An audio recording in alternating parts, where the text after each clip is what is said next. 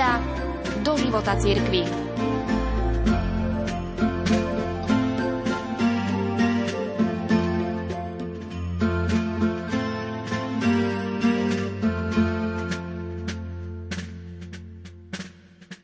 Rodina je miestom lásky a života. Miestom, kde láska rodí život. Vyhlásil pri jednej príležitosti svätý Ján Pavol II. Manželstvo je stavba, ktorá sa musí denne znovu budovať. Niečo, na čom sa musí stále pracovať, čo nikdy nie je hotové.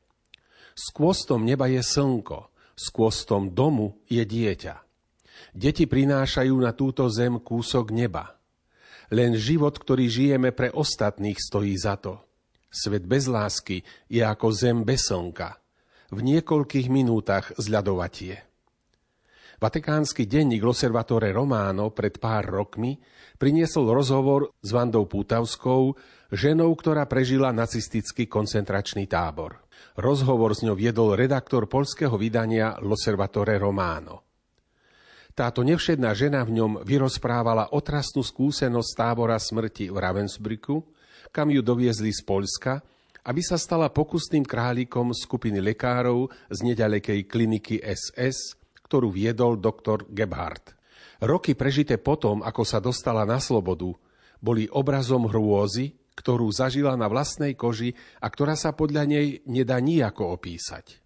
Keď sa ma niekto pýtal, ako sa volám, automaticky mi prichádzala na myseľ odpoveď číslo 7709. Nič.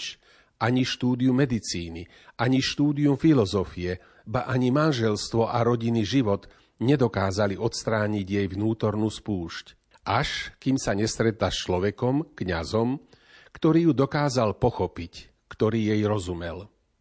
Karol Vojtiva bol spovedníkom Vandy. Všetko sa to naštartovalo tým, že ako mladá psychologička sa začala angažovať v poradni pre mladých ľudí. V rozhovore uviedla, že keď k nej začali na pohovor chodiť aj mladé manželské páry, uvedomila si, že okrem jej odborných rád potrebujú aj pomoc kňaza. Kňaz Vojtiva sa venoval tomuto druhu pastoračnej činnosti a na jej žiadosť jej začal pomáhať. Počas väzenia v tábore Ravensbrück, povedala Vanda, som videla, ako nacisti hádžu tela novorodencov do peci krematória. Vtedy som si povedala, že ak prežijem, vyštudujem medicínu a všemožne budem brániť ľudský život. V roku 1956 bol v Polsku schválený zákon, ktorý dovoľoval zabíjať nenarodené deti, zákon dovolujúci potrat. Ja ako lekárka a on, Karol Vojtiva, ako kňaz, ktorý prevzal úlohu pastorácie lekárov, sme boli zhrození. Spoločne sme začali bojovať proti tomuto neľudskému zákonu. Záväzok zachrániť rodiaci sa život sme plnili odvtedy zo všetkých síl. Na tomto poli sme spolupracovali viac ako 50 rokov. V roku 1967 s pomocou kardinála Vojtivu som v Krakove zriadila Teologický inštitút rodiny, ktorý som viedla 33 rokov, poznamenala. Vanda Pútavská v rozhovore pre Vatikánsky denník potvrdila, že vtedy ešte kardinál Vojtila mal aj veľký podiel na príprave encykliky pápeža Pavla VI. Humane Vitae. Dňa 24.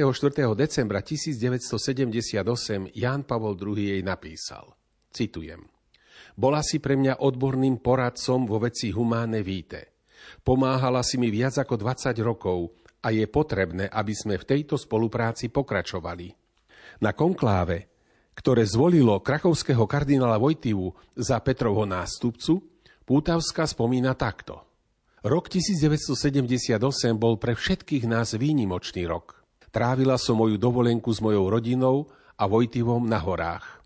Nezabudnem na pamätný deň 6. august, keď počas raňajov Karol poznamenal Takmer nikdy sa mi v noci nič nesníva, ale tejto noci sa mi snívalo o Pavlovi VI, ktorý mi udelil znak kríža. Toho istého dňa sme sa z rozhlasu dozvedeli, že v Castel Gandolfe zomrel pápež Montíny, Pavol VI. Kardinál Vojtiva s nami zostal do 8. augusta, kedy ocestoval cez Varšavu do Ríma. Po skončení konkláve sa ale vrátil. Konkláve zvolilo za pápeža kardinála Albina Lučányho, ktorý si vybral meno Jan Pavol I. V septembri však prišla prekvapujúca správa o smrti len nedávno zvoleného Petrovho nástupcu. Keď sme sa spoločne s manželom na konci septembra stretli s Vojtivom, povedal nám, myslel som si, že budem mať viac času. Pri rozlúčke som sa ho opýtala, aké meno si vyberieš ako Petrov nástupca? Namiesto neho na moju otázku odpovedal môj muž, samozrejme Jan Pavol II. Vojtiva však mlčal a nič nepovedal. Z Krakova do Ríma odcestoval 8. októbra. Naše najbližšie osobné stretnutie sa uskutočnilo až v Ríme. Vtedy už bol pápežom Jánom Pavlom II. Na konci rozhovoru sa redaktor vatikánskeho denníka Vandy zoširoka opýtal. Viac ako 50 rokov ste úzko spolupracovala s Karolom Vojtivom. Môžete nám povedať, aké boli ciele jeho pastoračnej služby ako kňaza, biskupa a Petrovho nástupcu a či tieto ciele sa mu aj podarilo dosiahnuť. Pútavská odvetila. Jeho prvoradým pastoračným cieľom bolo priblížiť človeka k Bohu a to prostredníctvom lásky k blížnemu. Človek sa učí svojho blížneho milovať v manželskom a rodinnom prostredí. Preto sa Jan Pavol II usiloval posvecovať ľudskú rodinu – Učil ľudí o kráse lásky. Je to úloha, cieľ, dá sa povedať bez konca. A preto nemožno povedať, tvrdiť, že dosiahol svoje ciele. V každom prípade dúfam, že ľudia budú aj naďalej študovať jeho náuku a budú ju uvádzať do praktického života. Pútavská však ešte chcela doplniť jednu dôležitú poznámku. Mnohí novinári, ale aj intelektuáli si kladú otázku, ako je možné, že Ján Pavol II k sebe priťahoval toľko ľudí, neraz aj ľudí vzdialených od cirkvy.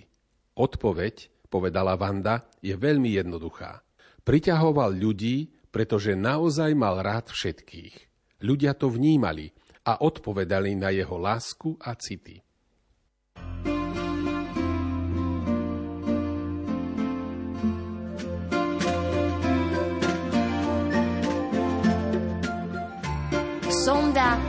Do života cirkvi.